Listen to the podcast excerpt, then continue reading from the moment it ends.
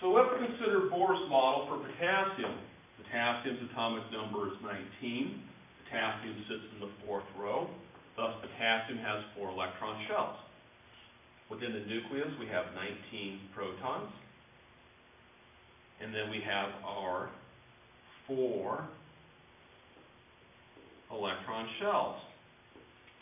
The first two electrons for potassium would go in the second shell. Eight electrons would be placed into the second shell.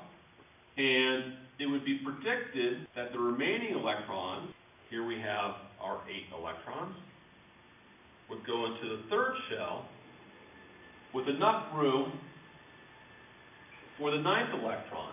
However, this predicted picture is wrong for potassium.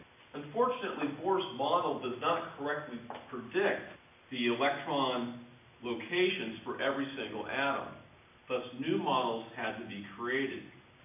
What is right for potassium, in terms of Bohr's model, is where this last electron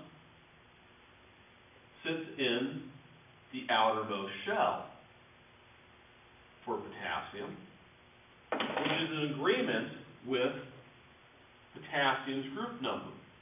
The group number represents the total number of outermost electrons for a given element.